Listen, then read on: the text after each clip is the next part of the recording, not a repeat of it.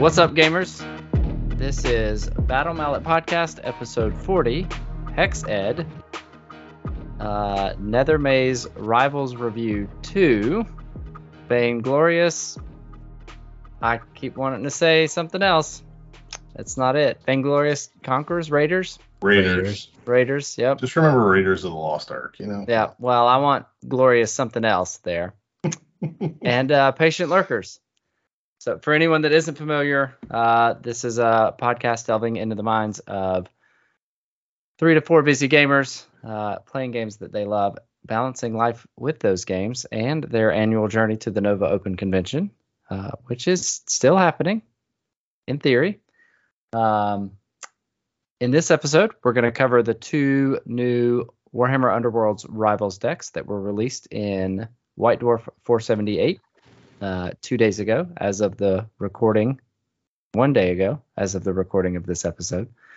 Um, but before we get into that, uh, I guess I should say that I'm Jared Johnson, and I am joined by Trace Hyde I like Rivals decks. and Jason Table Dude Murray. So he totally messed up the intro three times.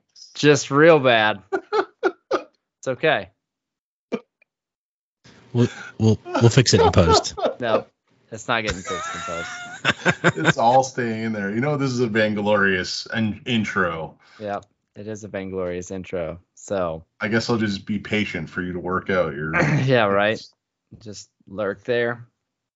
Oh, good times, good times. So yeah, so we are going to cover those decks, and we're going to go through our normal format where um, we kind of analyze the the best of the objectives and and uh, power power cards, so gambits, upgrades, uh, and things like that. But before, before we jump all the way in, um, it's been a while since we recorded, so uh, I thought it'd be good to talk about what we've been up to, and uh, yeah, and get caught up in that regard. So Trace, in the past two-ish months, what you been up to? Uh, played some games.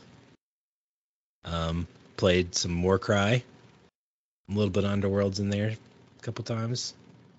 Um, and I've been painting Wampirs.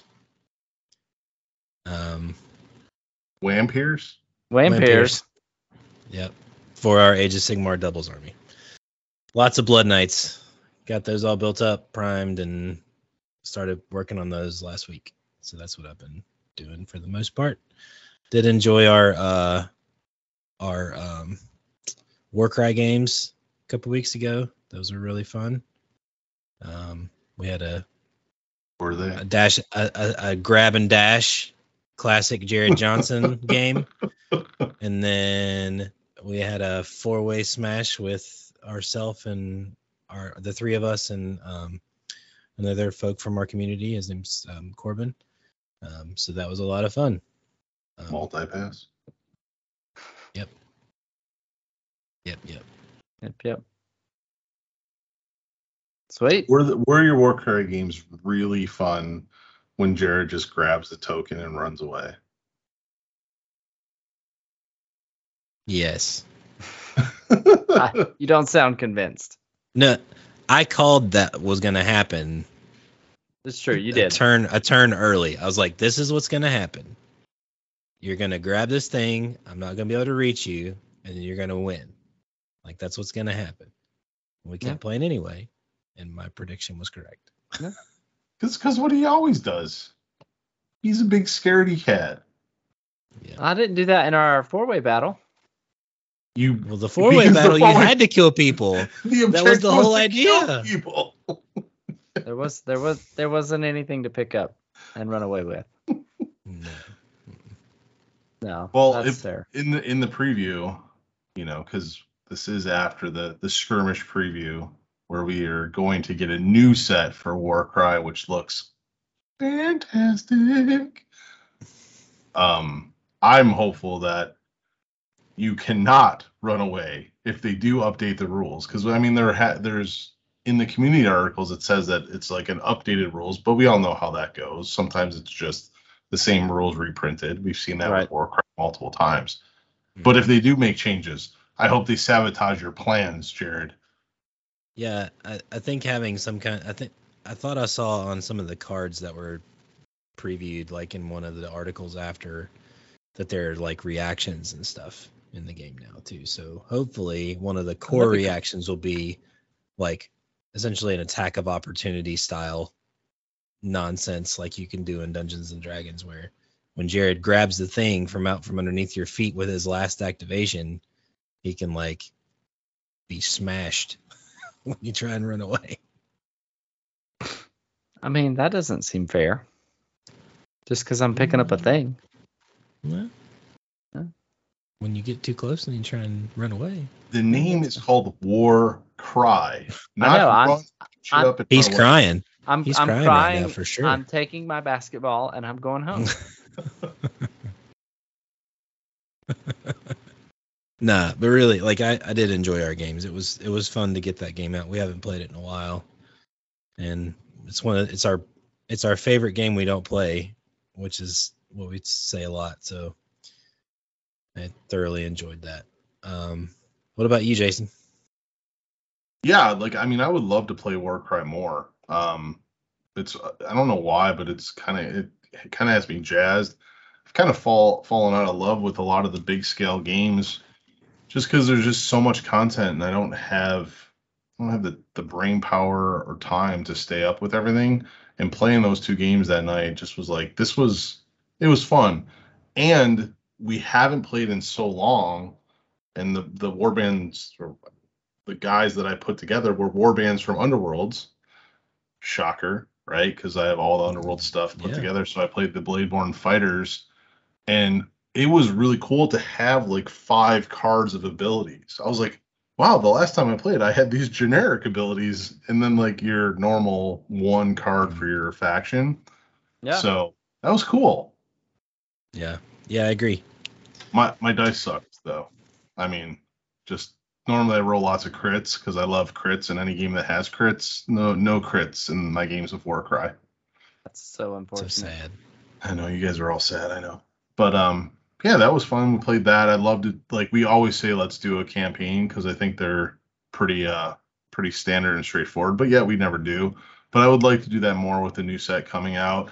And I'm really excited to play in different realms, right? Because you have like the what is it, the the spire Yeah, so we've been in the in Varanspire, the, the that that realm, you know, in the eight points up up to date, but now we're we're shifting to the the the realm of Ghur into the the Gnarlwood. Oh, it's gnarly. It is good gnarly, the All the Gnarlwood. gnarls. Yep. All the gnarls. So, Yeah. really exciting to get that, and I like to do that more. Um, staying on that trend of easy games. So this last meetup that we had, it was kind of like a little proud parent moment, right? Because it put a lot of work into getting people to to uh, come out and play. Thanks for sending me a. Uh, Trace is letting me know that my son is watching me from behind me, but my phone Yeah. wasn't silent, so he's dinging. Aiden James, you need to be in bed instead of hiding behind my chair. Why? Because it's 11 o'clock at night, young man. Come here. Yes. How about you say hi? Just say hi into the microphone. Hi. What's up, buddy? Now say goodbye. Goodbye. All right. Good night.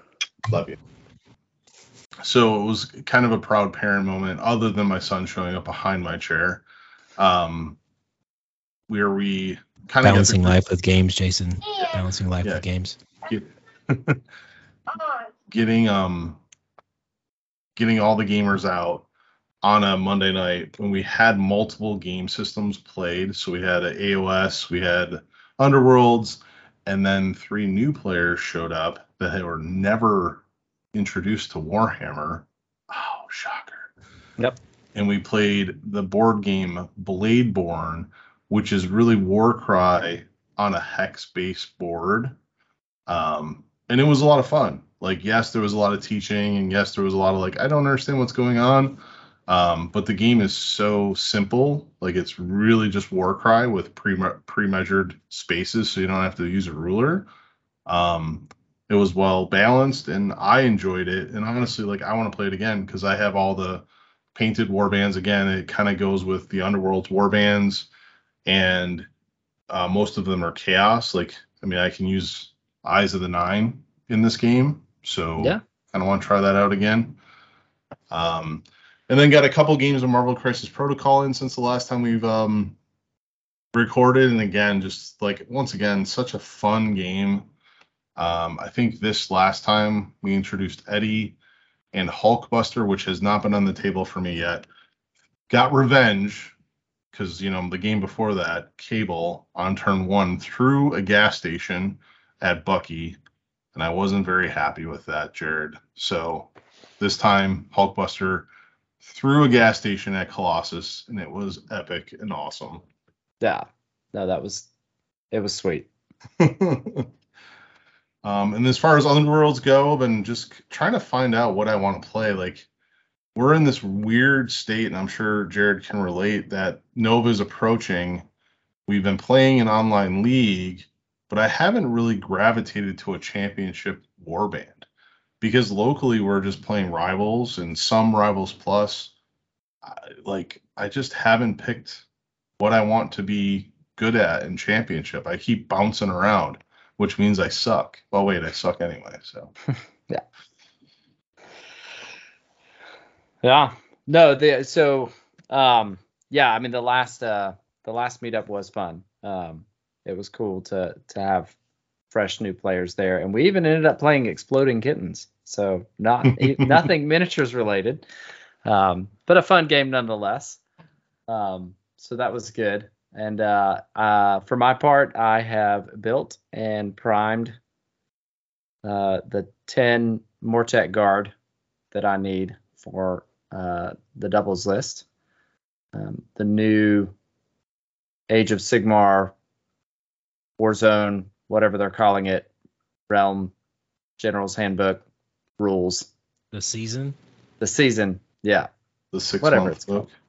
yeah. The um, so they've changed kind of the the way that the game is played. So the last season featured monsters. This season features battle line, and if there's a lot to do around you know battle line units that do not have mounts and have four wounds or less, um, and so it's it's been interesting to to try to figure out a list um, based on our extremely limited play of Age of Sigmar. Um, so, but I'm excited. It'll be fun. I think Trace and I put together a list that will at least be fun to play, even if we get our teeth kicked in in Nova at Nova. So They just added more tickets to that too. So nice. If, if if we get smashed, we get smashed. That's good. right. It'll be it'll be just like it was the last time, where we win Yeah. some and we lose some, and it's all good. I always So- chalk that up as a win for us if we get one win. Yeah. Oh yeah. If we go if we go one and two, I'm totally happy. Perfectly valid. Um. So yeah, and then yeah, in the online league, uh, I played Hedkrakka's, so the Madmob, trying to make something happen there, and it has not happened. Um, but had a couple of good games, um, in the in the past couple of weeks. So got to play uh, Bacon Born of the Determined Effort blog, this past week. Uh, so that was a lot of fun because I had not ever played him before. So, um, but that's about it. That's all I've got going on. I am looking forward to Nova. It'll be fun to get, you know, five days of games in. But I'm with you, Jason. I don't know. We don't get a lot of championship practice in. Also, I have to learn how to play Age of Sigmar again. and then Marvel Crisis Protocol will just be fun. And like that's one where uh, it won't matter. I'll probably just get my teeth kicked in every game I play. Laugh about it. Go to the next Yep. game. Yep. But like that was fun. Let's go grab a beer yeah. because we still have an hour left before the next round. Well, you know, at least you guys are in a position that you've played the game because I'm signed up to play Kill Team on Thursday, and I have yet to finish a game of Kill Team. I don't know if I'm going to go through with that event. Might just Just hang chum out. it up. Yeah. You can hang out with me and Trace while we play Age of Sigmar. Oh, that sound. You know what? That sounds like so much fun. Yeah, I can't think of anything more exciting than watching four people play a miniatures game. It would be for a little bit, but not the whole time. No, certainly not. Certainly not. Yeah, the other thing that I forgot to mention that I've been really digging lately, and it's not, you know, it's kind of hobby adjacent, and that is uh, Chaos Gate, the game on the PC. Oh, yeah, with the yeah. green Knights. yeah. Um, it's for anyone that's not familiar. So you play as the Grey Knights, and it's very similar to um, XCOM or like a um, turn-based, squad-based game. It has all the cool things of like finding weapons or getting weapons, um, armor, different recruits, and you kind of fight around this galactic map, fighting uh, Nurgle's wonderful rot and the story is very good. It's very gripping, but more importantly, it's really cool to just have like um, a connection to Grey Knight Space Marines. So like you know, I got one guy that's in power armor and has a big old sword, and another one that has the falchions, and another one that jumps around everywhere with his teleportation pack, and um, it's it's a lot of fun. I I've learned and over the last week though, because you know I'm kind of like I want to go through the entire mission. I want to kill all the enemies, and I don't want to have anyone take any damage. Well, this has game has great pacing where sometimes you just got to run through the map, take your lumps, and uh, complete the objective and get teleported the hell out of there because there is no way that you're going to defeat everything that's on the map. So, um, I, it's really been fun. So. That's cool. Yeah, I uh I should probably pick that up at some point, but I should probably make sure I have everything painted for Nova before I do that. Yeah, I mean, you can customize their name, customize albums. I know. You don't have to you don't have to sell me on it, Jason. I'm already sold. So well cool. Well uh yeah, I think uh I think we're all caught up now. So uh with that we'll take a break and when we come back we will review the patient lurkers rivals deck.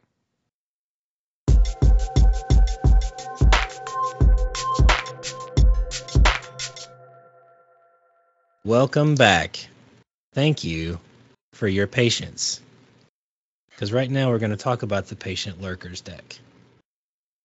And I think this one's got some pretty interesting style changes, I guess, from what's what we've traditionally seen with some of the Patient Lurker or the the other rivals decks so far. Um, but I think we'll let the cards talk for themselves about you know what what uh what exactly you're going to want to be doing with this with this deck. So, guys, let's kick it off with the objectives. Um, and Jason, can you tell me like what particular card you think might be a good uh, if you're sitting at if you're sitting at the table the first first round um what do you want to see in your hand tell me one card that you want to see in your hand like anyone, just just like out of all my cards, what card do I want what to see? objectives what objectives do you want I'm just He did say Just- objective. he did he did just picking on you. Uh, so yeah, like here we sit with yet another White Dwarf Rivals deck, which I'm super fortunate and super lucky to have. And the card I'm looking for to kick it all off, Trace, yep is lead from the rear. That's not leading at all though well, it's not because you're supposed to lead from the front, but this time I'm going to lead for the rear. And the reason I want this one on this uh, this deck is because I feel that turn one, this is the most controllable. Like, let's face it, most warbands, their leader needs to do work. Like, they're typically one of the best fighters in that warband, and um, the reason I want it is because if he's going to be in the rear, it's turn one. I can control where I place him. I can control where I um, deploy him, so that can make this card much easier to score. Um, and then the rest of the game, I get to use him, and I don't have to worry about his positioning to score this later in the game. So for those who don't know, uh, lead from the rear is a dual objective, and it says score this in an end phase if your leader is the friendly fighter furthest from each enemy fighter, and one or more friendly fighters are in enemy territory or in no one's territory. So it's very easily controllable, like you said, Jason. I think that that's a good that's a good shout for like if you want to have something that you know that you can control in your hand. I think that's a good one to start with. Jared, what about you? Is there a objective that you like? Yeah. So one thing of note in this rivals deck is that it does only have three surges, um, and um, one of those surges is very popular in championship play, and it's probably and it's one that you're going to want is uh, contest of equals. So this is a surge. Score this immediately after a failed attack action. If the attack roll and defense roll had the same number of successes, and it is important to note this is in the designer's commentary that zero is in fact a number. So uh, if you fail your attack and I fail my defense roll, or vice versa, um, I can still score this. And it's one of those objectives that you can score uh, during your opponent's activation, which is actually pretty economical. Uh, kind of helps you get through the deck and and things like that. And it is extremely popular in championship play right now. Um, and the game is very interactive. So despite the fact that you know there's been some resurgence in hold feature tokens, there's still a lot of interaction required um, to just play the game. And it is the game of arena combat. So you know people like to roll dice. I like to roll dice. Um, Go so arena it up. I think it. I think it fits. People are going to like to roll dice. At point. one single defense die is what you like to roll. It is, and and then and, roll- crit And that roll a credit. Yep. like three times in a row so that Wallop doesn't die. Crit you. that happened to me the other night, and I wasn't playing against you. I'll just have you know, Oh, nice. Yeah, it was it was bad, but It's it's good to know that that it's not just me. No, it it definitely it definitely happened. Yeah. It was like four or five attacks in a row that that happened. That's painful. It'll, it'll Yeah. happen. I think, you know, Jared, you mentioned the three surges, and I think this is a great point to kind of um, bring up now. Is this is, it is light in surges? I don't believe we have any other deck or rivals format deck that has three. I could be wrong, but Wurmspat. Oh, there you go. Worms has three. um, but I think the re- like the reason that the, this works here is because how like passive the rest of the deck is, right? If it if it had five surges and then stacked with the end phase scoring, it could make for a very passive, non-interactive match in rivals. Um, so I'm not like it stinks, and I don't know if I really like the fact that it has three surges, but it makes sense to me in my head. So Yeah, I agree. Yeah, I mean, so I, I mean, I, I can't speak for the designer of the deck. So John Bracken um, is is one of the game designers, and uh, you know, I I can't imagine that he would want to build a rivals deck that doesn't have any interaction and is able to score like everything. So, and we'll see this this will come up in the in the next deck, but like, um, I can't remember the name of the card now, but the the surge that's also super popular. Sudden Shadow. revelation. Yeah. Yeah. So so just scoring for for flipping two feature tokens. Yep. You Like could have would very easily be- put that in this deck. Yeah, he, then- he could have, but that's going to provide like a negative play experience, and I I Yeah, don't think agreed. that that the designers want. I think they want some some interaction. Um, so yeah, that's a good point, Jason. So bring us home on the last uh the last objective that we want, Trace. What what's the So- third one? So the the one that kind of stands out to me, if you're looking at your first hand, like your your perfect first hand. Um, for me, I think the third card that you're going to want is Lost in Shadow, which is another duel. Um, and it says score this in an end phase if your warband holds two or more objectives and one or more enemy fighters are each in a cover hex. With the way that the interactivity is with a lot of these warbands and decks now, um, and just the way the game plays, um, the I- it I don't think it's a far stretch to think that your enemy, your opponent is going to want to be in a cover hex in your territory. Um, or it doesn't even have to be in your territory; it just has to be in a cover hex altogether. So like they might get into a cover hex and be seeking to to flip that one over. Um, you know, so on and so forth. So I think I think it's just a good it's a good pl- a good play, especially considering the fact that it's two glory. Um, if you can get it, does it. It's not unreasonable to think that you could score all three of these and have four glory just sitting in the bank. Um, Yeah. And you don't even have to kill anybody, right? So, um, I think that's a really good, solid kickstart to the deck. So, um, so that that's our game plan as far as the objectives go. But I think a lot of where you're going to get the power from this deck is obviously in the power deck. So let's let's kick that off as well. Um, Jared, why don't you start us off on this one? I, I think there's some good gambits and there's some good um, upgrades, but we'll get to the upgrades in just a minute. Yeah. So tell us your top gambit.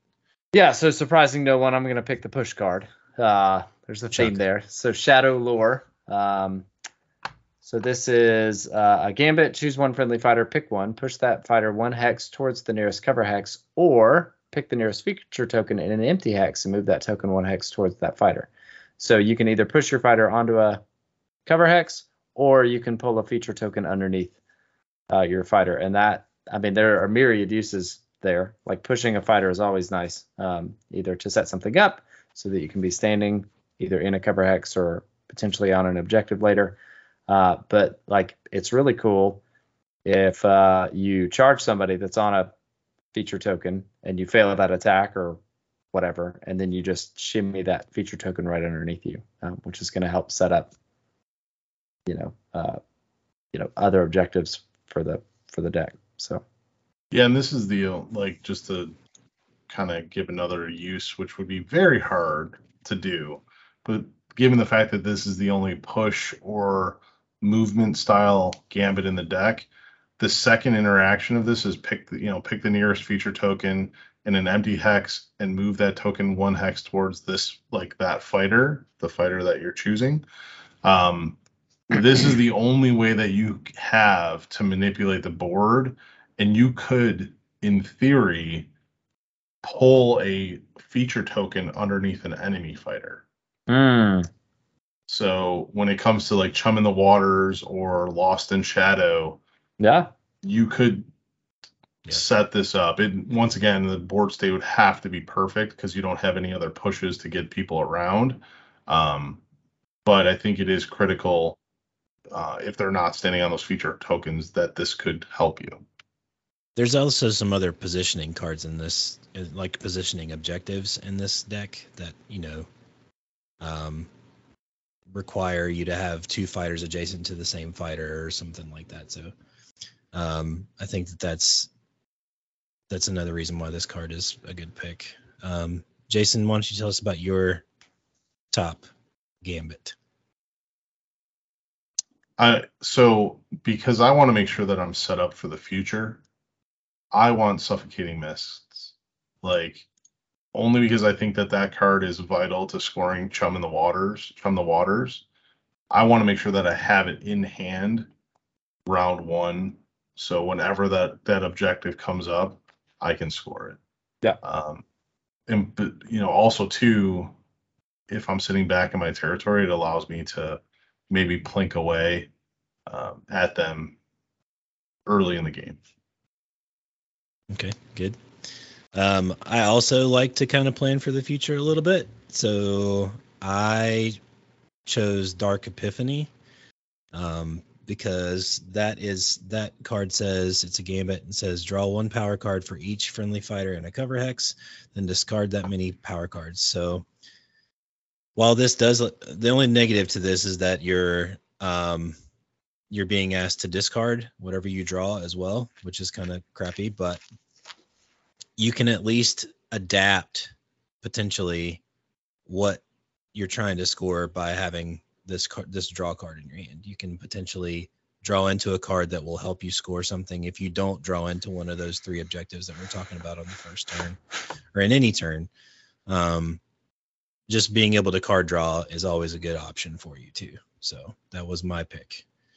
Um, we, I do think that there's one additional gambit that we need to talk about because I just think it's got a lot of flexibility, especially for some of the other cards in this deck um, that you want to try and score, and that's Leech Strength. Can we talk about Leech Strength for just a second? Yes. Let's. I was waiting for y'all to say no. No. Um, This, this So- card is garbage. No, we don't talk about it. So Leech Strength is one of those wall of text cards. When you look at it, it's got a lot of verbiage on there. Uh, this says choose one friendly fighter and one enemy fighter adjacent to that fighter. In the next activation, the chosen en- friendly fighter's range one attack actions have a damage characteristic equal to the highest damage characteristic of the chosen enemy fighter's attack actions. So I just think that this is a good way to take a fighter that would be fairly unassuming, right? And you can somehow get them next to somebody else. Um, but they may like they may have a three dice attack, but it's damage one. Um, and they're going into like I don't know, Black Moloch, powder or black Rothgor. powder, Rothgorn, somebody big, and you basically take that damage four attack, and now you've got a three dice damage four attack. Um, it does require a little bit of setup, um, but I think it's just an interesting interaction and gives some on-demand damage, whereas it's not doesn't require glory or anything to to equip that. So, Yeah. what do you guys think about that? I think it's utility, and I, I you know, I I think I want to tie it back into the card you picked before in Dark Epiphany. Um, you know, this being a rivals deck, if you're playing it just, you know, as a rivals, you're gonna run into situations where you're searching for tools, and I think that that's why that draw card is so Mhm. important because in certain matchups, I don't care about leech strength, right? Right. So let me discard that and get get another tool that I actually need. Yeah. Um, but the fact that it is rivals, so which means that unless you're playing essentials, there is not that much plus damage. This could be really crucial to getting to three, four, four damage. Um, you know, and you accompany that with a push or a step between the shadows, and now look at me. I'm I'm swiping away. And it it's just worth noting too that like it's not an attack action. So like you could give it to Bat Squig. Right? Like you could Yeah. choose Bat Squig or something like that. Um it's just a really I think it's pretty versatile. It's not it depend it's very dependent on what you're going after. Um but I just think it's I think it's an interesting card. Yeah, and and note that the attack doesn't have to target the whoever's strength you just leached, correct. right? So you could like pull like a damage four off of Kanan or something, and then go after another fighter. Yep. If you don't think that you can connect and get th- all of the damage through to kill whatever fighter is adjacent to you, if there's another Yeah. fighter adjacent to you, you can do the same to that fighter and get yourself an additional glory. And that's how we win the game. So, That's right. and glory is what you need to put on upgrades, which is what we're going to talk about next. So, um, Nice transition. so let I'll go first on this one since you guys have gone taking turns to go first um, for the other ones. But I think my favorite one um, is Dark Strength. So plus one damage to this fighter's range one attack actions if this fighter is in a cover hex. There's a lot of cover hexes in this game, and if you're on an objective, you can flip it over and it becomes a cover hex. So I just think that in a in a format where there is not a lot of plus damage, having a plus damage card in any capacity is pretty good. So that is my pick. It's simple and straightforward and allows you to kill your enemies. So Jason, how about you? What's your what's your top? Damage. Great. Kill them all. So Yeah, yeah. yeah, and if you have that, so if you have dark strength, um, I I really want cursed cutlass. Um, I think it's a really cool weapon upgrade. Uh, it gets me up to four dice, so four fury for uh, two damage. Uh, it makes the the fighter a brawler, Um, the only negative is is that the bounty gained when an enemy fighter is taken out of action by this attack action, uh, it is spent glory unless you're in a feature token. But this, you know, this deck wants me to be sitting in my territory on feature tokens. So why not give them an awesome, awesome attack action upgrade for four dice? Yeah, it's, it's four swords, range one, and two damage. So if you can cover that with, if you can also combo that with dark strength and be on a feature token, now you're hitting for three damage, and that's it's awesome. Yeah, awesome. and I mean, there's what is there's a card in here too that wants me to be a ball a brawler and I'll live for the fight. So if that attack action is made by a brawler, each attack action made by them, and the next activation step is plus one dice, right? So, um, you know, if I, if I have someone that has scything, granted Yep. that attack action doesn't, but you know, it's just good to have additional dice uh, for them. Yeah. So additional dice, additional damage. Sounds like what we typically will go Yep. for for top upgrades. Anyway, Jared, what about you? Uh, ferocious bite. So just a generic plus one dice to this fighter's range one attack actions. Seems pretty straightforward. Extra accuracy is always nice, but it's plus two dice to this fighter's range one attack actions instead if this fighter is a beast.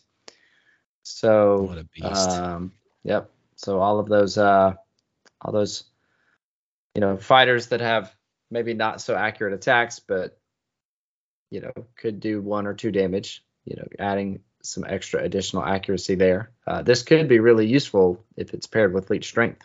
So if you have a fairly inaccurate beast, you could hmm take a high damage and get extra accuracy and now things Yeah. look very different. Yep, and it's it only requires one glory because leech strength is a gambit and not an upgrade, which is That's nice. right. Um, did we have any other cards that we thought were interesting but don't necessarily make our top three in this category? Yeah, I think uh, Dark Intellect. I I will throw that one out there. Um, so this is a upgrade reaction. Use this after an activation step in which you drew one or more power cards. If this fighter is in a cover hex, roll one magic dice on a roll of a um, channel. Draw one more power card. And again, this being a rivals deck that may not have all the surgery synergies you're looking for in the deck anytime you can draw through that is is a good thing. Yeah, absolutely. And the fact that it's just a reaction, so like it's it's easy to draw a power card and then know that you may get a chance to draw another. It's that's a great two for one wombo. Yeah. Um so that's nice. Um so we've talked about kind of what you're you're wanting to do with some of these cards and kind of the overall gist of the deck so far. What kind of boards are we looking to play on? You definitely want some cover hexes. There's a lot on, in here that requires cover hexes. Yeah. Um, you know, whether that's Dark Strength or Phantom Spear or, you know, the Curse Cutlass. So being able to attack from or be in cover hexes is going to be nice. Yeah, I agree. I So agree. that's like uh, Profane Larder, Oblivion's Pillars. Because, you know, in the current season, when you put the feature tokens down, they start as cover hexes as well. So if you can just flood Right. your side of the board with cover hexes, you know, that may even help with um, Chum the Waters. Um, No, that's that's a good call. I mean, I, I, anything that anytime you have objectives in here that say be in a cover hex, be on objectives, you want to try and maximize the number of those that you can. So that's Yeah. that's a good it's a good shout. Um, what about play style, Jason? What do you think about play style? Yeah, and it how, kinda- are how are we supposed to win with this? Yeah, so it, it kind of goes back to the board selection too. Why do we want those cover hexes that are just innately in our territory? Is because this is a passive deck. Like this deck wants it is the counter to invading aggro. We want the enemy to come to us, uh, be standing on feature tokens, and strike back, right? So we we do want some interaction. There are some cards that score for standing next to people and looming threat and inseparable, but we want them to come to us. We want to play the long game. It also ties into the objective lucky find, which is, you know, one. It's a uh, score one glory if you have a map upgrade um, equipped, and we have waterlog map, and we also have encrusted key, which doesn't score the map one, but it is giving you an additional glory in the end of the game. So there is a lot of glory to be had in this deck, as long as we're safe in our safe in our little territory, our home. There's only one one objective that wants us to be in enemy territory. So It seems like a very counter-punchy deck, right? Like you're just kind of waiting and doing your thing, Yep. and then whenever the other warbands who probably are aggressive are coming into your territory, you're just kind of lying in wait, being a patient lurker, and then punching them. That's right. Um, so I like it. I think it's a I think it's a cool twist on what we've seen so far from the uh, rivals decks that we've had already. Um, so if you're playing against this, what are you trying to do? You gotta stay out of cover hexes and feature tokens. So one of the three surges, uh, you score immediately, lured in, score this immediately after an enemy fighter on an objective token in your territory is taken out of action. So just don't be on an objective token in enemy territory, and you're robbing them of one of their three surges. And then it also blocks two more of the objectives, so Lost in Shadow and Chum the Waters if you're not on cover hexes or feature tokens or whatever. Yeah, and the Okay. only one the only one you're going to give up is sinking feeling. Like they're going to Yeah. score that, but That's one glory, it's one glory. and you've denied them five. So Yep. So what warband are we choosing if we're trying to use this deck? So I think you need a lot of fighters, right? Like I don't think a three fighter warband is quite going to cut it because you got to be on some hexes, um, and then you want some good action economy to when it comes to mobility. So your the ability to move fighters around. So you know, like I think about Thorns of the Briar Queen with the push. Um, I think about the Cunning Crew with the, their move reaction. Um, you know, anything that's going to let you move or, or get multiple fighters where you want them in a single activation is is probably going to be pretty good. Thundrik's Profiteers is good too because of the ability to be able to touch people while you're still on objectives or whatever. Oh yeah, I like that. That's damage. good. Yeah. blink away some damage, and then when they try and get close to close to you, then you can bust out the range one stuff that boosts your damage and stuff like that. And and it's Thunder. I'm so backwards on who's got what, but Thundrik's doesn't have a functioning rivals deck, right? Correct. not. So like that's a good way to bring them into rivals or get to play a warband. Yeah. hmm Yep. Jason, what about you? Do you have any hot picks for this warband? Did you Or mention? this- Yeah. Did Did you mention Grymwatch, Jared? I did I don't think not. you No, did. that's a good shout. Yeah. So I think you know Grymwatch don't want you in their territory anyway, right? So Yeah. like they you know pushing them out and getting them inspired Grymwatch would be good you have some upgrades in the phantom spear and the cutlass to do a little more damage um, and then i like i like lady harrow with this as well just because i have two dodge so it's a little bit easier for me to survive Mhm. um, once the lady is inspired, which if you're coming to me, I'm probably going to be able to fly over you and inspire. She has the push if you don't attack her, which really is going to help me either get onto a feature token or maybe I can score inseparable or looming threat a little bit easier because now I have an innate push. Um, as well as they are very good at counterpunching because once they inspire, they hit uh, fairly well. And the last one, I'll leave you with this. Oh wait, do you want to ask me something about? I was going to ask you this probably. No, go ahead. So we we want a lot of fighters. There's one warband in this game that has the most fighters of everybody, and that's Zarbag's Gitz. Um, they have Oh, and they movement do have shenanigans. scurry. They have movement shenanigans to get on the objectives pretty easy. But I think the counterpoint is going to be you're going to have to really be conscious of you bleeding glory. Um, because yeah, Yeah, like They- yeah. get, go ahead. get gets get better when you can inspire, right? With a two Correct. dodge. So it- Yeah. and with three surges, you're probably not inspiring turn one. Yeah. No. No, um, but they do have they do have two beasts, and the two beasts are actually pretty tasty as far as their attacks go because they both have cleave That's true. when when they inspire. Um, so you know you you get plus two dice on those from the card that we highlighted earlier. Just Um, there's there's I that Drizzt Yeah, I mean, I th- I think that I think they have the tools to make the deck work. I do think that it'll be a closer game than it would be with some of these other warbands, though. Yeah. Yeah, my uh my secret that I didn't talk in the pre-show that I think fits this deck fairly well. And it definitely fits the way that I played them back in Nova many, many years ago. Godspeed. and that is no, the skeletons. Sepulchral Guard. Oh, Sepulchral yeah, Sepulchral Guard. guard. Um And you, they're you'd have so the you- same problem though. we have the same problem, but you have access to double move, right? The warden wants to stay in the back anyway. Yeah. And then when you come in to try to chew up my champion or harvester, you've now given me a fighter that I can go attack with. Yeah, Yeah, that's fair. Granted, that's- once you get through the front line, eh, yeah. The, the- They also the don't old, have the old much warden on his deck, on his single dodge. yeah. They don't Yeah. have a rivals deck anyway, so that that's a good call.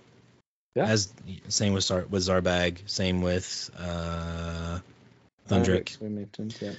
The Lady Harrow one though, I feel like you're just taking Lady Harrow's deck. You're not doing this one.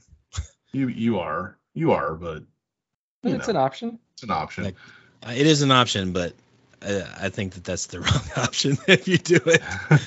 the, the, Um, the Sepulchral Guard too, they got the wombo combo of the Harvester being a brawler and having scything. So now I get my Ah. extra dice with the, with the card, and I It's can. true. It's Side rank the one way. too, right? And by the way, so I didn't bring this up, but Leech Strength says that the damage applies to all attack actions in the next activation. Yeah. Oh yep. man, give me that. Yep, let's do it up, Yep. Harvester. So go go Leech a Strength three attack from somebody, and then go Scythe for three damage on five dice or whatever nonsense you're gonna get out of that. And can I just say that that's why I love like the rivals and the and the um White Dwarf releases. Like I I get it, right? Like they're not for everybody. Um, you know, we'll get to this one what struggles with when we talk about the new player rating, but it just like for the veteran player in our meta where everyone loves rivals, like now I can grab Sepulchral Guard and go out there and have a good time, or I can grab grab Grymwatch or Lady Harrow because Trace, you remember like locally, like there was a bad experience playing Lady Harrow's rivals. Oh yeah, yeah, yeah, Yeah. yeah, yeah. Oh, and yeah. now I can play it and it's a little more balanced. Yep. Yep. No, one one hundred percent. So you brought it up. So let's talk about what the new player rating for this warband is. I personally give it a bronze, and we'll talk about why in a minute.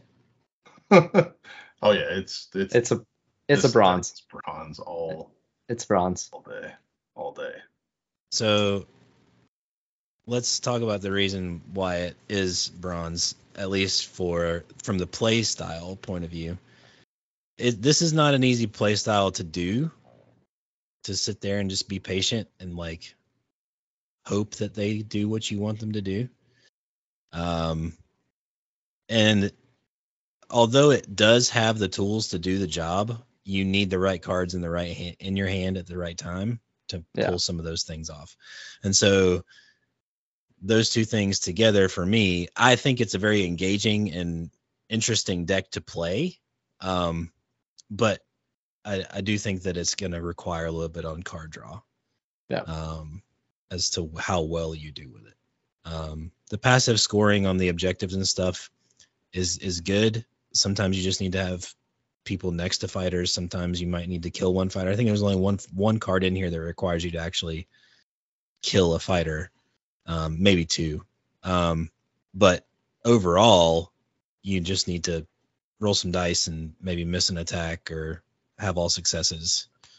Um, but I think that the playstyle itself is going to be harder for somebody who's just starting to wrap their head around. Yeah. Um, I'd agree with that. When we all first started, we just wanted to run at each other and roll dice and smash people. Like that's Yeah. kind of the way that we played, and I think that that's pretty consistent with how somebody who might be tra- transitioning from like a board game over to this would be. Yeah. Um, Jason brought up a really good point in the pre-show. Yeah. How the- many- the- How the many other- sets do you need? Yeah, the other point is just access to the deck, right? So the deck is five different sets. So you're gonna have to have Harrow the Harrowdeep starter set. You're gonna have to have Black Powders. You're gonna have the Exiled Dead, uh, the Nether, Nethermaze. Oh, and then one of my favorite, Hallucinary Might. Illusory Might, yeah. so it's going to require you to have all previous season. That's what it does. It requires you to have all previous season plus the current core set. Right Yep. now, which is not the cheapest of investments. Nope. And it's actually six. So I counted five, but it's six. Yeah. New player rating for rivals. It's not very new player friendly, right? No, it is not. Yeah. And that's not to really comment about the power level of the deck. It's just the play style and the the Yeah, access for- to it. For new players, yeah. Yeah. Yep. So what about Rivals Plus? It, there's there's some pretty saucy cards in this deck that you can combine with some other warbands, I think, to to get um, some nice little wombo combos off. What what do you guys think about this deck as a supplement for a, a Rivals Plus format? Jason, what do you think, bud? You throwing it to me again? I feel like I've talked this whole segment. I feel like So- Trace has talked this whole segment. so the you know I'm rivals leading the segment. right for rivals plus, um, it's tough because of the three surges. Yeah. Right. It's just like how do you pick this to to build with when you're only going to have your in faction and and these three to pick from and lured in. I'm not taking that in any. I can't think of any reason I want to take that unless I have just a ton of pushes to control it. Um, contest to equals and unequal contest are very good cards Yeah. to have as surges. So Yeah. maybe Yeah. you do. And then the end phase, I mean, I can pick like Chumming in the Waters, Lost in the Shadow, Lead from the Rear because it's controllable if I get it early. Like there Yeah. are there is some choices there, uh, which is Yeah. which are okay. Um, but it's just the surges that make it difficult to pick it. Uh, then once I get into the gambits and upgrades, it is viable. What I do like and what would swing me over the three objectives is now I have access to illusions without taking the full rivals deck. Yeah. Right. So I can get Blood Rack Mask, which is useful if I want to play an aggro warband. Uh, and have someone Spear's really good. Yeah. And the the spear is really good for um tooling up a a um fighter that may not have access to two damage. It like you can do it turn one. So Yeah. I do like that um that aspect of selecting this to build with. Yeah. Jared, do you have any additional thoughts? No, on I think that that pretty much wraps it up. Yeah, I mean it's yeah, it's it's going to be one where you feel like your warband is missing two surges and then a handful of you know, like a push or a or a, a illusion. But I don't think it's So- going to be one. So if you think about if you think about it from this perspective, right? Like if you've got a warband that's got some pretty solid surges, but not a lot of good end phase stuff. Yeah. I think this is a good supplement for you. Just from like because those those end phase are not they're not brilliant, but they may be better than something that you have in your in your regular deck. Um so Yeah. I think it's a I th- I do think it's a good supplement, but I also think that you're basically opening yourself up to a lot of the cards that you would have in like a championship format anyway. The the So- hardest part is overcoming essentials, right? With any time that we talk about Rivals Plus is I'm Is this- weighing it with like does it outpace the cards I want from essentials? Yeah.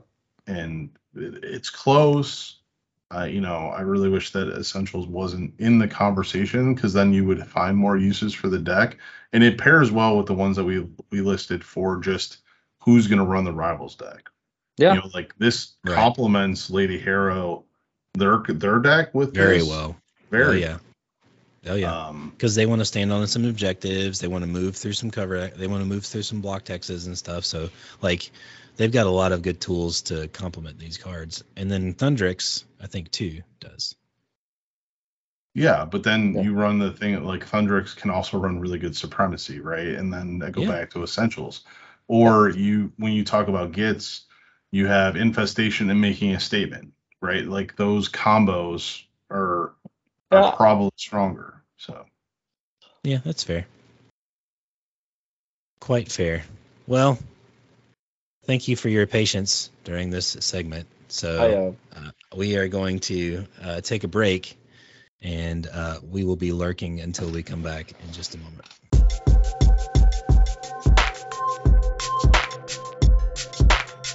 all right, I'm back and I'm flipping open open the pages of my white dwarf, and we're ready to talk about Vainglorious Raiders of the Lost Ark. I'm so glad you're leading this section because I do not want to follow Vainglorious with the word Raiders. And so I'm just going to do everything I can for the rest of the episode to avoid saying the name of this deck. Why? Because there's a really good movie that s- starts almost Vainglorious. And it's not what we're here to talk about. No, No, no, we're not. here to talk about rating. rating, rating, rating, invading aggro. So, going to review the second uh, deck in this White Dwarf, and this is a, in my opinion, a good one. I think it's, I think it's really good, really, really good. I'm gonna see how many times I can say good. Now, I'll, uh, all kidding aside, glad to be back and talking about this one.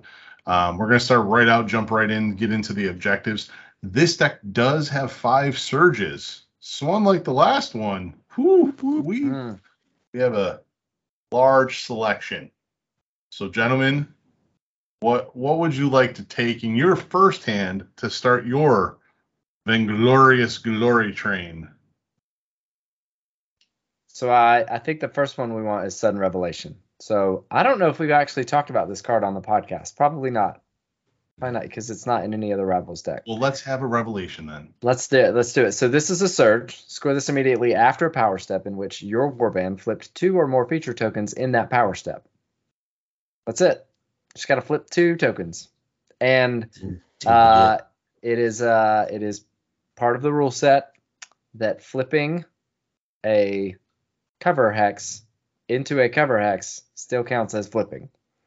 So the Well, the a cover, a gloom feature. a gloom gloom feature token. Yes, not a cover hex. You're correct. A gloom feature token into another gloom feature token still counts as flipping because you are physically picking up the token and flipping it over, even though this, both sides are the same. So uh, Who knew?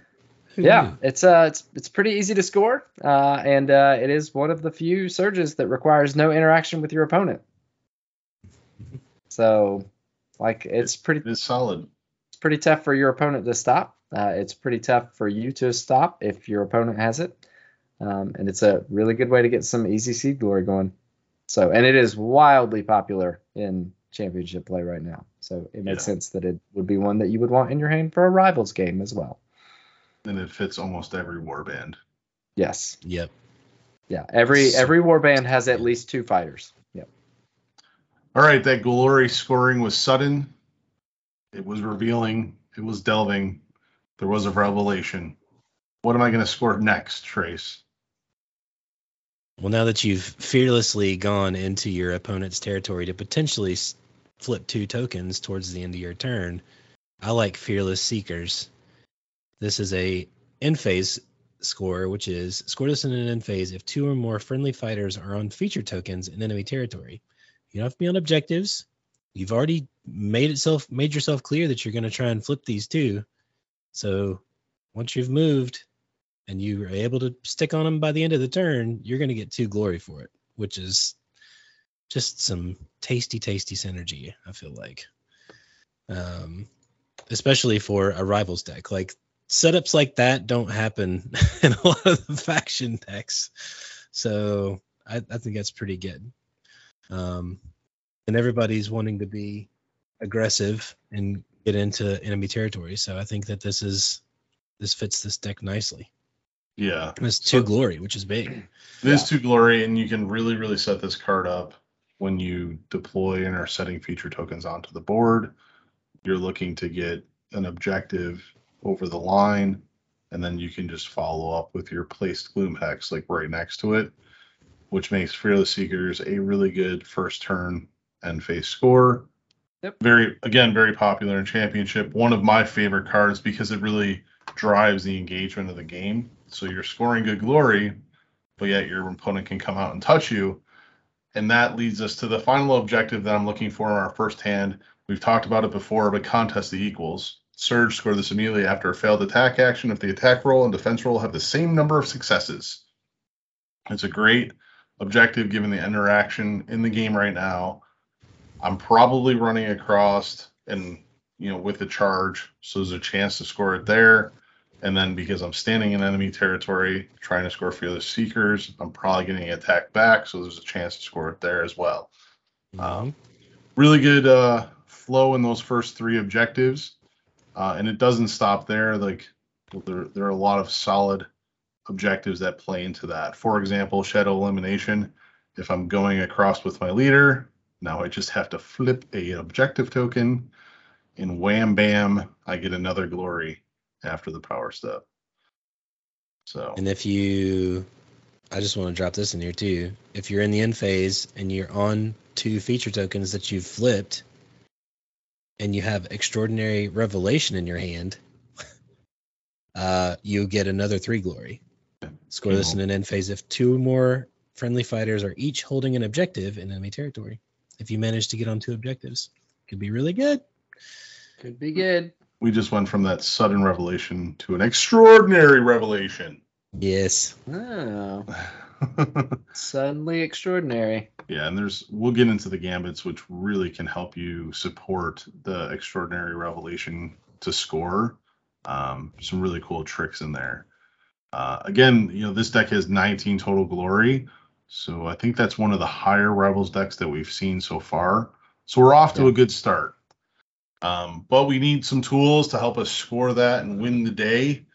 And we always start with the gambits. So Trace, what we have our objectives, we kind of have our first round, what our play play style was. What gambits can support us in doing that? Uh, so if we're talking about supporting gambits for the first turn, Dark Conversion seems like a really solid pick for me. Uh, pick two feature tokens in, in, in empty hexes. Place each feature feature to- token in a hex. Um, in the hex, the other feature token was in that you picked them. So you're basically swapping two two feature tokens, and that could be a gloom token that you placed with an objective token that you placed to help set up the score that we just talked about. Um, it could be, you know, it's it's really strong. Like being able to just kind of pick two and adjust them how you want, how you see fit. Yeah. It makes those um, placed gloom tokens very, very flexible. So, Yeah. um, really good card. Yeah, I don't think we've seen this level of board state manipulation in any rivals deck to date.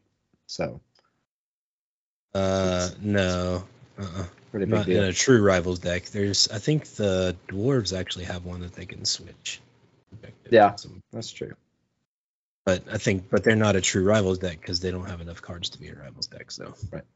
Yeah, when you when you really start to sharpen the pencil with this deck, that dark inversion is probably going to help you stop scoring of your opponent more than anything else.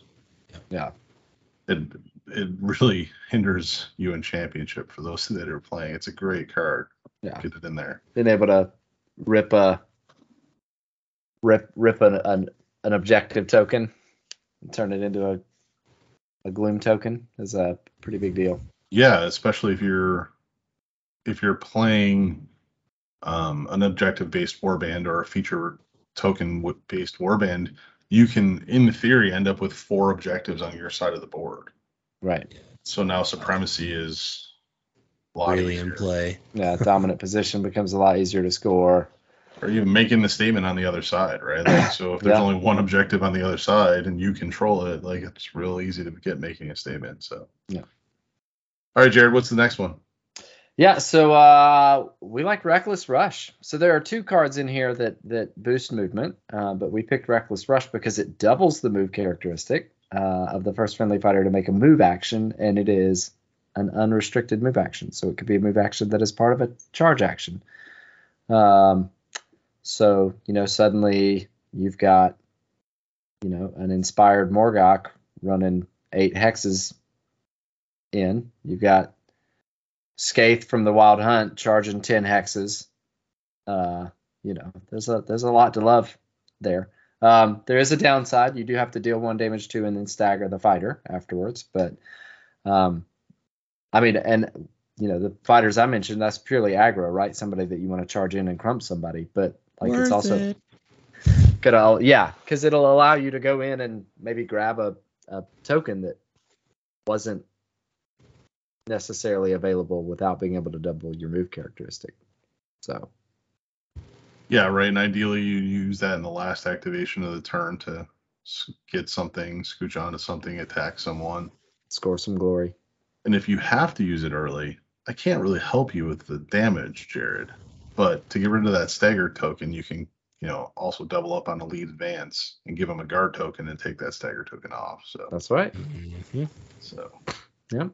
man, all the synergies in this bad boy. I know it's it's like the more we talk about it, the better it sounds. and then uh, the last card I want to call out here for opening hand is got one of the best artwork cards in um, in the set, in my opinion, the Nether, Nethermaze core set, and that's Step Between the Shadows. It's choose one friendly fighter in a cover hex that has no move or charge tokens. Place the chosen fighter in a different cover hex and give them one move. Um, so we had like we've seen cards like this in the past with uh what is it illusionary? Uh no. My goodness what's the one you would run and then come all the way back from season one? Uh, oh, illusionary Oh, fighter. um, illusionary fighter there you go. Yeah. yeah. um it can be used like that so you can be in enemy territory and pull yourself back. Um but i think most commonly what you're going to use it for is you're going to pair that with a card that we didn't mention in shadow lure because can you Yeah. believe it for the first time ever in a rivals review we didn't mention a push in the gambit roll I know. It's painful. it's painful, but uh, Shadow Lure is still there, still very useful. Um, so you probably pair it with that, get on into a cover hex, and fling yourself across the board. And if you are Kainan, like the artwork shows, your your opponent's probably like, oh crap, like I am, I'm in it now. Yeah. um, it also sets up a lot of the scoring that you want, like whether it's Fearless Seekers or Extraordinary Revelation, uh, Masters of the Abyss. It sets up a lot of it, or even Shadow Elimination if you have to get further into the territory. It's a really, really useful teleport card. Do we miss anything? Uh, you know, reckless. Well, so you call out? mentioned Shadow lore, right? So that's a you can either push yourself or you can pull a feature token. There's also Sikkim, which is a push. Um, so you have to push closer to the enemy, but that's pretty easy to set up. And then there's also Swarming Darkness. Um, so uh, another one that allows you to ma- manipulate the board state, so you can move a feature token, or um, you can flip a feature token. So You're really Also, audacious move and live for the fight in King of the Deeps too. yeah, just yep. name them all. and that's it. We did. We named them all because they're all pretty good. Yeah, it, it really like the gambits do have it. You have you have your basic formula, right? Like we have a bunch of pushes, we have some shenanigans, We have board some state accuracy, shenanigans, accuracy.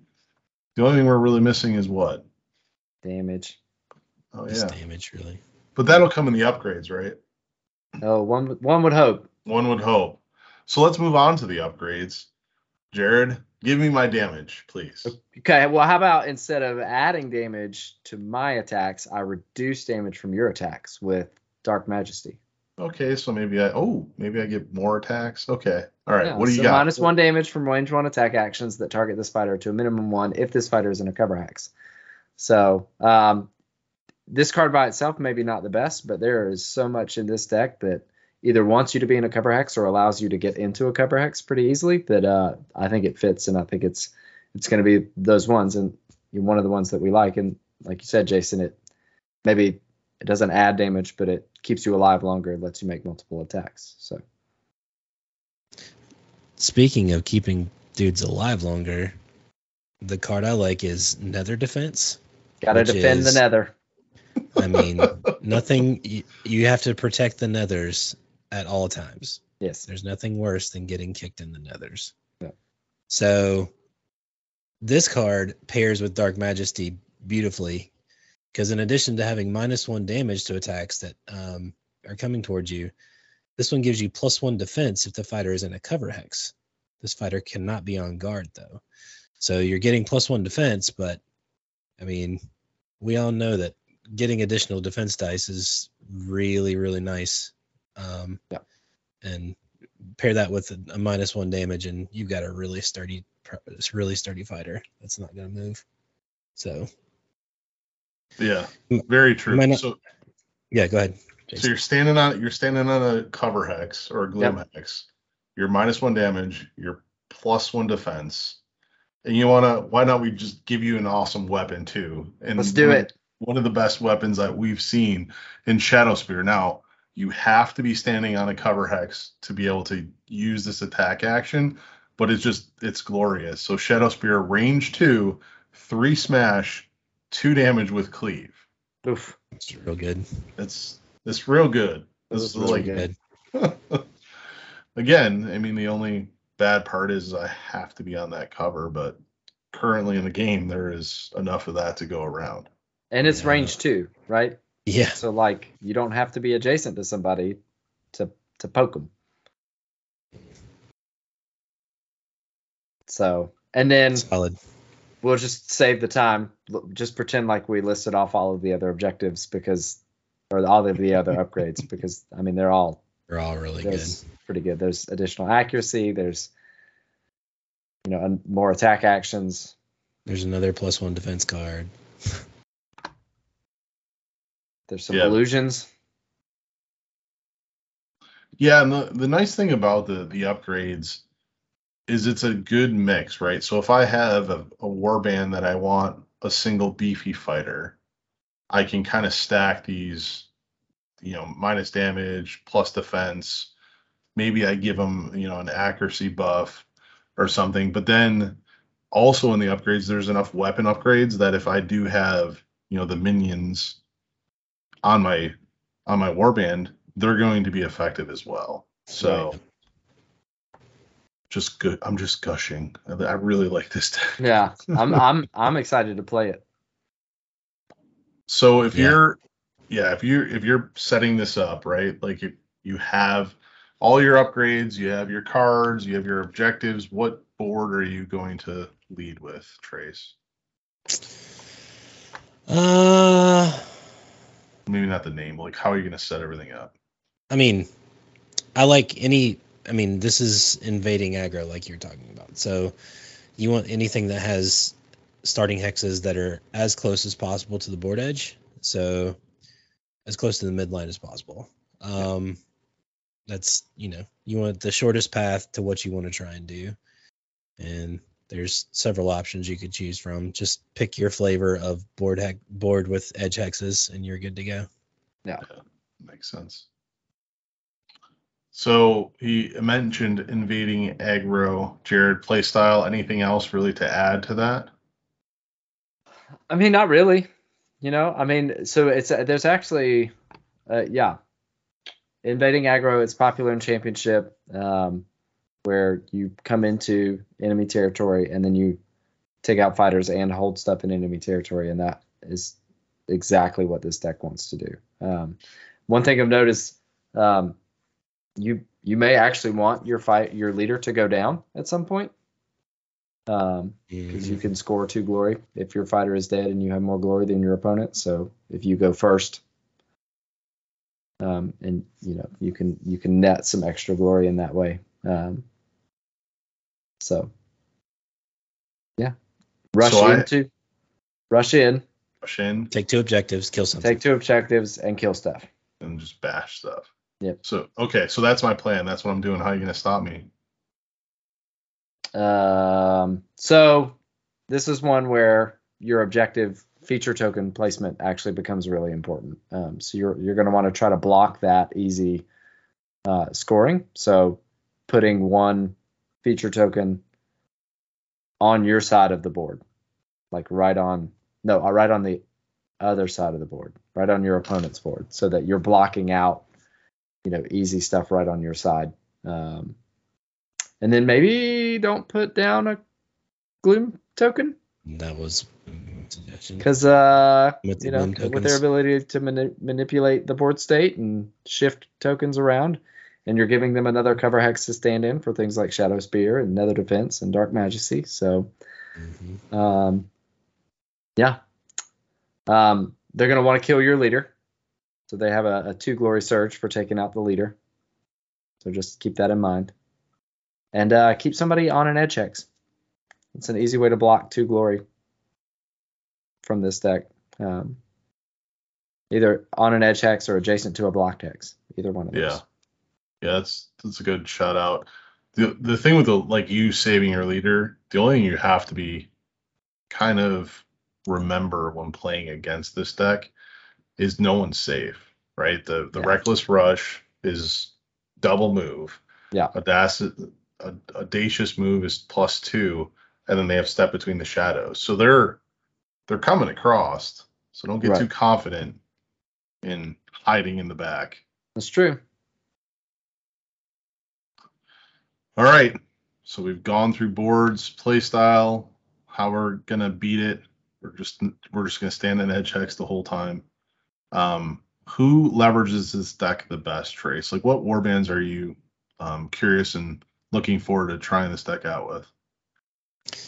I mean, anytime we look at one of these universal decks, I'm always thinking about older warbands that don't necessarily have um, a, a rivals deck to speak of um, in pure rivals formats. So, um, somebody like Magor's Fiends, maybe, um, seems like a pretty good, pretty good uh, shout for this. Even though none of them are brawlers, but like that's another topic for another day.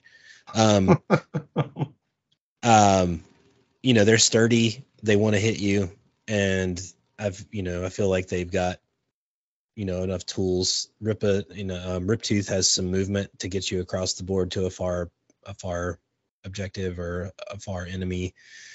He's got really good base attacks anyway. He goes to like three damage when he's inspired and all he has to do is hit one time. So um they seem like a good shout as far as like an older warband. Um, Yeah. And remember, Riptooth is the bestest boy as he can still hold objectives. He sure That's can. right. He's not a He sure can. And he's a hunter. So, and even though there's not 800 cards in this deck, but like he's still a hunter. So don't forget that, folks. They add keywords to people, just not brawler. Um. So I'm gonna add the keyword salty to trace tonight. I'm not being salty. I'm not being salty. I just don't understand. They're literally the most fightiest of the fighty, and they don't put brawler on them. I don't understand at all. because they're not Oh, brawlers. You're not a brawler. Are they shot collars? Mm. Oh. Mm. I'm about to bust out some inglorious nonsense on you in a minute if you keep making comments like that. Um, All right. So fiends. What about what about their adjacent uh, sisters? You like the Ravagers as well? yeah, um, same same kind of concept, at least for me. Like they have good base stats.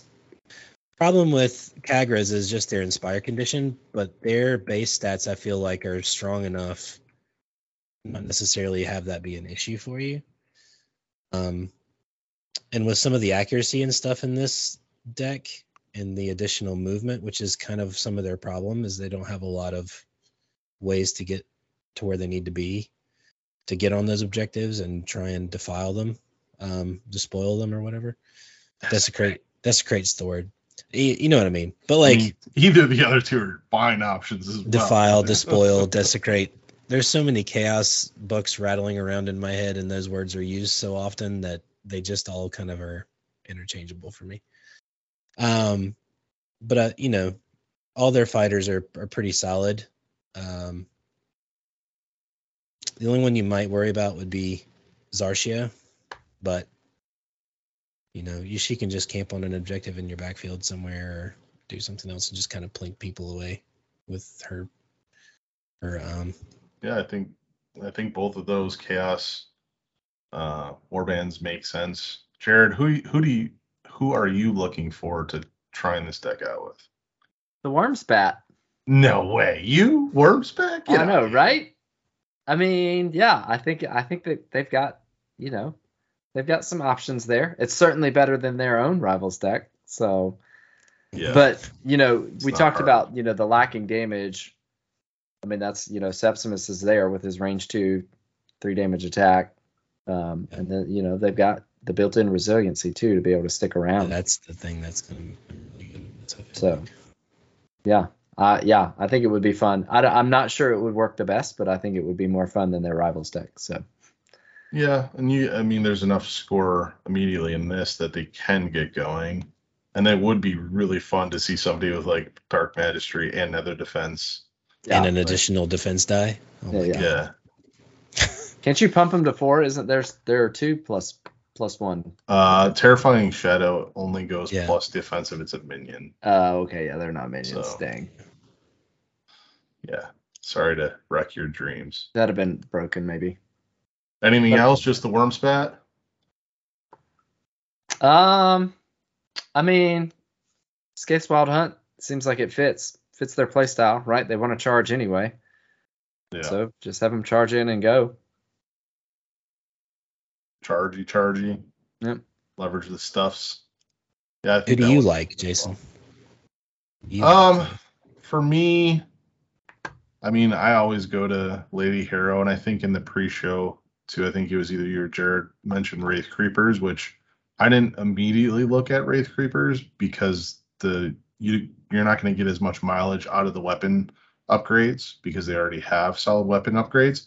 But the objective deck actually, like, you know, the more and more I think about it, like they are really good invading aggro with their push into enemy territory. So I think that one fits really well. And Harrow, just because you have all that move, it's easy to inspire. And we talked about it in the last segment on how well they do. Um, the one that I'm looking forward to trying is Kainan's Reapers with it. And I don't don't think it's a one for one match. But what we've seen locally in the rivals is Kainan's Reapers really suffer with movement, and this kind of overcomes that. Um, they don't have to hold objectives; they just have to be on the feature tokens, so you can still leverage their additional movement shenanigans. Um, and then, you know, maybe I'm not leveraging into the Nadirite as much, and I'm actually using the weapon action upgrades. And then I've already said it. Step between the shadows with Kainan coming across is just downright scary. And then I can give him plus defense and damage away from him. And I think I think it's kind of like the best of both worlds. Like you look at the other big fighters and like they don't they're not going to leverage everything on this deck. Like Mollog can leverage some stuff. Rothcorn Rothcorn can do some. but then Kainan can can kind of leverage it all, except Fallen Titan is probably the only one that you're not gonna score uh, with him. And then, um, last but not least, you may be able to rock a Godsworn Hunt revival with this Hmm. this deck. Hmm, that could be fun. They they would be fun. They're still gonna suffer from the fact that they are just glass cannons. Um, Yeah. but the fact that there is a little bit of like seed glory here, and that's really what gets Godsworn. When Godsworn can get two to three glory going, then they can snowball and you can start leveraging the fighters with the upgrades. So Shadow Elimination, Sudden Revelation definitely will will kind of spark that. Um, the biggest downside there is is there is no plus damage. So Yeah, Yeah. that's a big deal. Well, cool. That's kind of like the war bands, and like I've been all hyped up on this deck. So, what are we giving it for uh, Rivals Plus, Jared? So I think he gets a silver. Um, so wait, we skipped. We skipped the new player rating. No, We're talking yeah, about- new player rating. My bad. I I'm so So- excited about so The, yeah, yeah. the new players. how yeah, yeah. So this- for the new players, um, so I think it still is silver. Um, the deck is really straightforward. Like it's it's it's not ambiguous about what you should be doing, and you have a lot of the tools that you need to score your glory. But it is invading aggro, so I mean you are going to be pushing your fighters into enemy territory.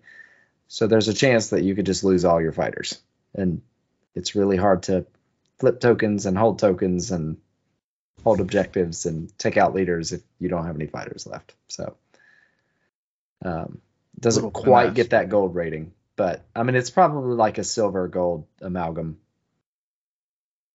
Okay, good. And the the keynote here is this was only built off out of two sets, and it's the core sets. Yes. So unlike the last one that we reviewed, this is out of the Harrowdeep and the Nethermaze core set box. So it's really easy for new players to to get these cards. And you're gonna have four war bands. So it's it's pretty cool.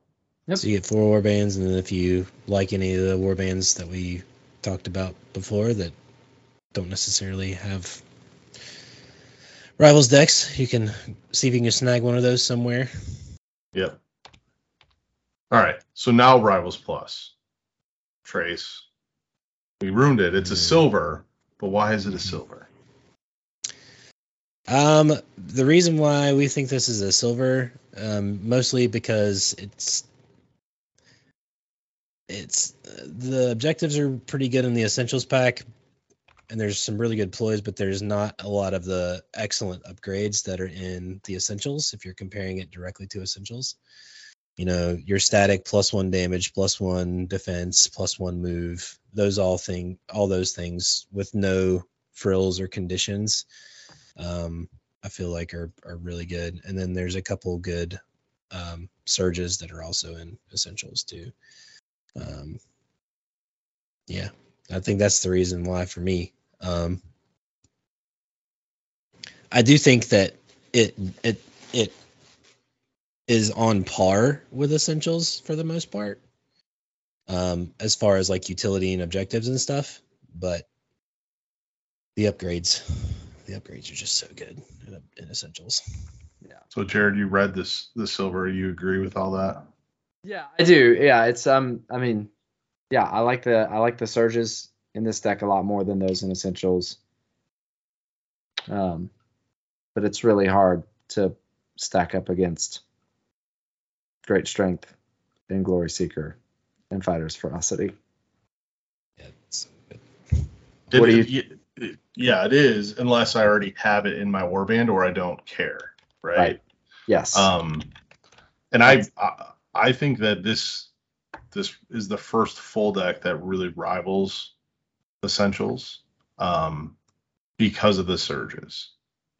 Like contest equals, in cold blood, shadow elimination, sudden revelation are really good surges, and we've talked about it before. Essentials has strong start and oh my god, um, the three dice Branching fate. branching fate.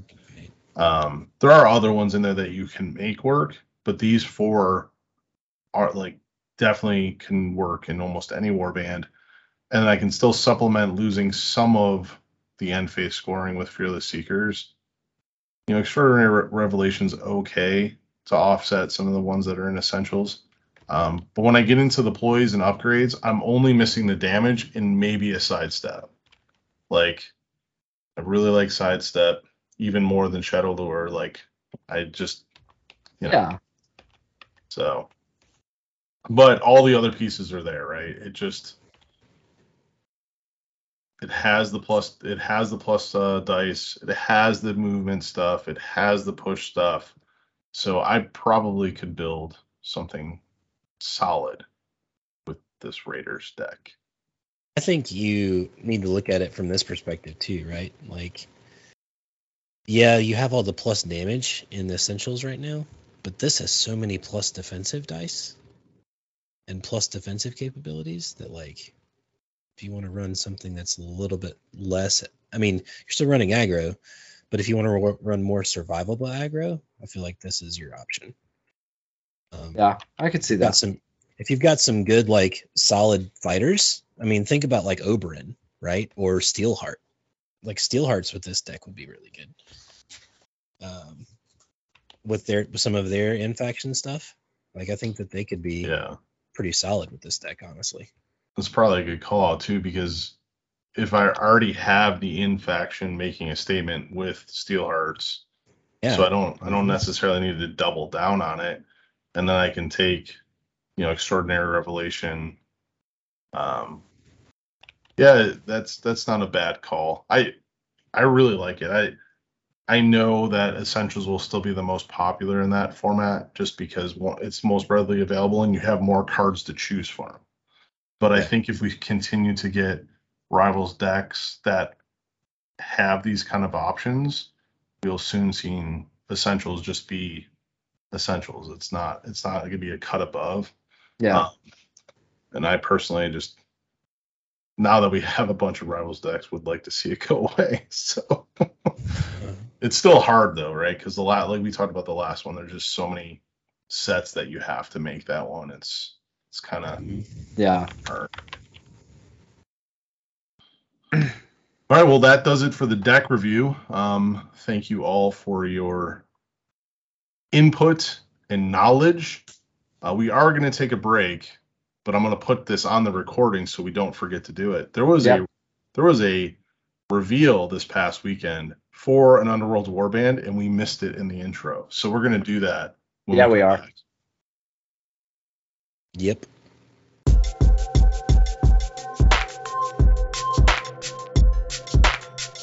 And we're back. And uh, before we wrap up the show, as Jason mentioned in the last segment, uh, there was a skirmish preview uh, put out by GW on a Sunday, Like no less, skirmish at nine in the morning Eastern time. Um, so a pretty palatable time, I think, for most people.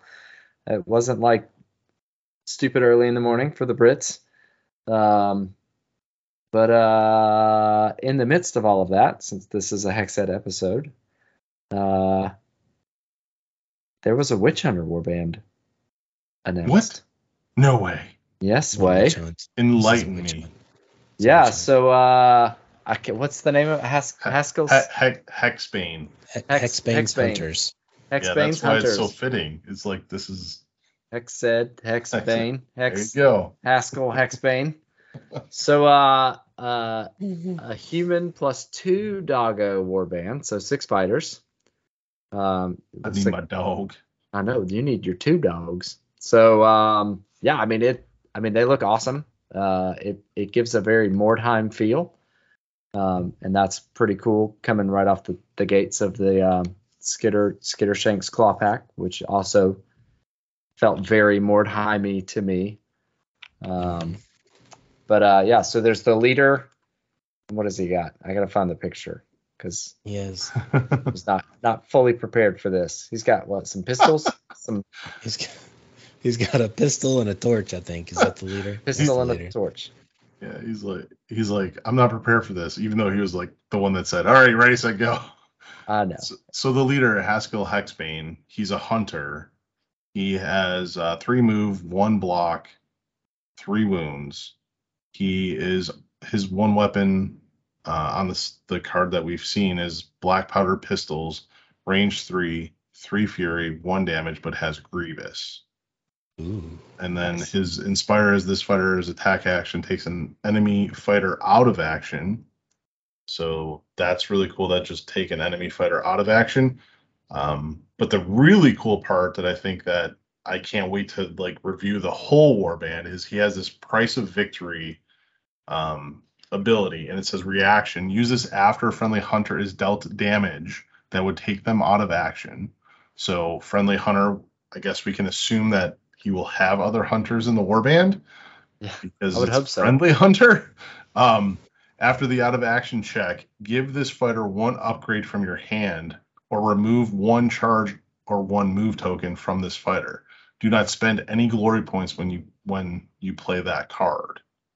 So like Whoa. yeah, like he can get glory seeker or like I just like holy Yeah. crap. Any upgrade for free, or he can Yeah. remove a charge token. Yes. That's pretty good. That's pretty pretty sweet. And the the card that they previewed with him is a uh, in faction card, Bane of Evil, that is restricted to him. And this fighter has a cumulative benefits depending on how many friendly hunters are out of action. So again, I'm assuming that there's some other hunters in the warband. I think it's safe to Uh, assume that there will be at least three other hunters. Yes, because on this card it says plus one wound if one is out, plus uh plus one dice to this fighter's attack actions if two are out, and if three hunters are out, plus one damage to this fighter's attack actions, and flat one damage on a range attack is unheard of. Yeah. Like range three, Uh. like we just don't see it. Yeah, Yeah. so Yeah. he would be ranged three, three fury for two damage No. with Grievous. Yes. They aren't they cumulative? Yeah, they yeah. So four dice, So range four three, dice. four fury. Yeah. Well, that's brutal. And you're getting a With fr- Grievous. Yeah, With Grievous. Grievous. With Grievous. Like Yep. it's real good. it's really That's it's sweet. pretty exciting. That's real good. And then we don't know anything else about any of the other fighters other than their pictures look awesome. There's a huge dude in some bulky armor with a giant, what looks like a fireman's axe. Can we talk about the dude with the crossbow with the bomb on the end of it? Yeah, The man in the iron mask. Oh my god. Yeah. And then we've And then got the uh, repeater pistol. yeah, some lady with a repeater pistol and a smaller fireman's axe, and then not one for her vampires. but two doggos. Yeah, the dog the dogs being what appear to be mastiffs They Like, do look like really mastiffs. cool Yep. is really really cool because that's I mean, if you're hunting, you're gonna have that style of dog, and um, this is like uh, what I am so hyped about is it's like real humans. It's not like Yeah. chaotic humans. It's not like Sigmar reforged humans. humans. Like I get to play humans. Yeah, it's pretty exciting. So I don't. I I can't wait. Some of the other cards that were in the the preview, um, there is a in faction plus one damage to this fighter's range one and range two attack actions that target a fighter with a wounds characteristic of four or greater. So Oh, it's in faction glory seeker. Glory Seeker. Nice. Um, and then it's kind of hard to read because it's a ploy and it's the one that's off to the right, so it's a little bit kind of cut off. But um, it says stand accused, choose one enemy fighter plus one dice to attack actions made by friendly fighters that target chosen fighter. This effect persists until chosen fighter is out of action or ends an activation in your territory. Nice. So plus So one either- dice against a bad guy, Yeah. unless you come to me. Yep. I love it. Tasty. And then the last card that was previewed was Uncover the Truth, which is an objective. Score this in an end phase if there are two or more friendly fighters in enemy territory. Nice.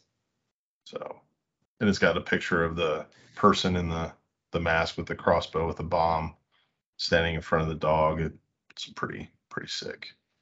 They seem they seem pretty good at face value, like from what we know right now. I mean, and the models are just Pretty cool. solid. And the models are cool. Yeah, the, that price to victory, like when I read that, I was just like, holy crap! like, Yeah, just have an upgrade for free, or just get rid of your charge charge token. Yeah. Yeah, it's cool to see. Because I mean, you know, we've seen um, we've seen you know pure carnage, which punishes you in the end phase for taking out fighters, and we've seen you know blood for the blood god with um, um, with the yeah, fill it in, Trace.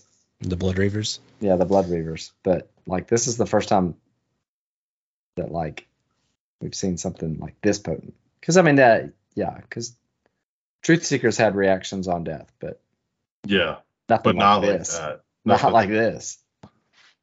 No, and the fact that he has that range too is just, I mean, it, it'll. It, there are other upgrades, and I and I'm not gonna remember all the names of them, but there are upgrades that give you accuracy to reroll Yeah. uh, on a range three attack, and like it's just gonna be.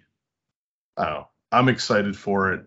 Uh, and more importantly, to trace to your point, like the Exiled Dead came out, the Crimson Corridor out there, like there's some really cool thematic battles that can happen in this. Yeah. And yeah, it's it's- Zombies and vampires and I like it. Cool. Anything else? No, just hurry up and come out. I just want them. I know, right? I know. I need the announcement date so that I can scramble to paint the Exile Dead and the Shadeborn and Skittershanks Claw Pack so that I remain caught up. Yeah, cool. So this has been episode 40.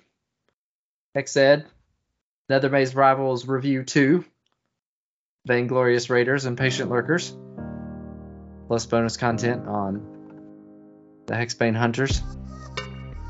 So yeah, I think that's it. I'm excited about Vainglorious Raiders. I am looking forward to trying that deck, probably with the Wurmspat. And uh, it just hit me, maybe with uh, maybe with Farstrider. It's their Inspire condition anyway, so does it, it truly does. You get you get back on those Farstriders. that's right.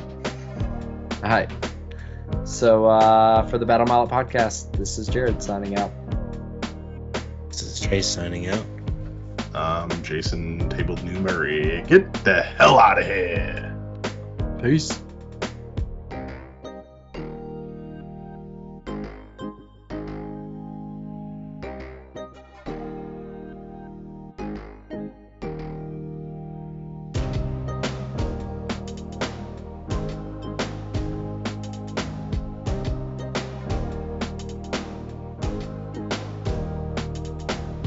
Mallet podcast is protected under the Creative Commons license. If you have further questions as to its use, you can find more information via links on podcast.battle-mallet.com. Music by Anno Domini Beats.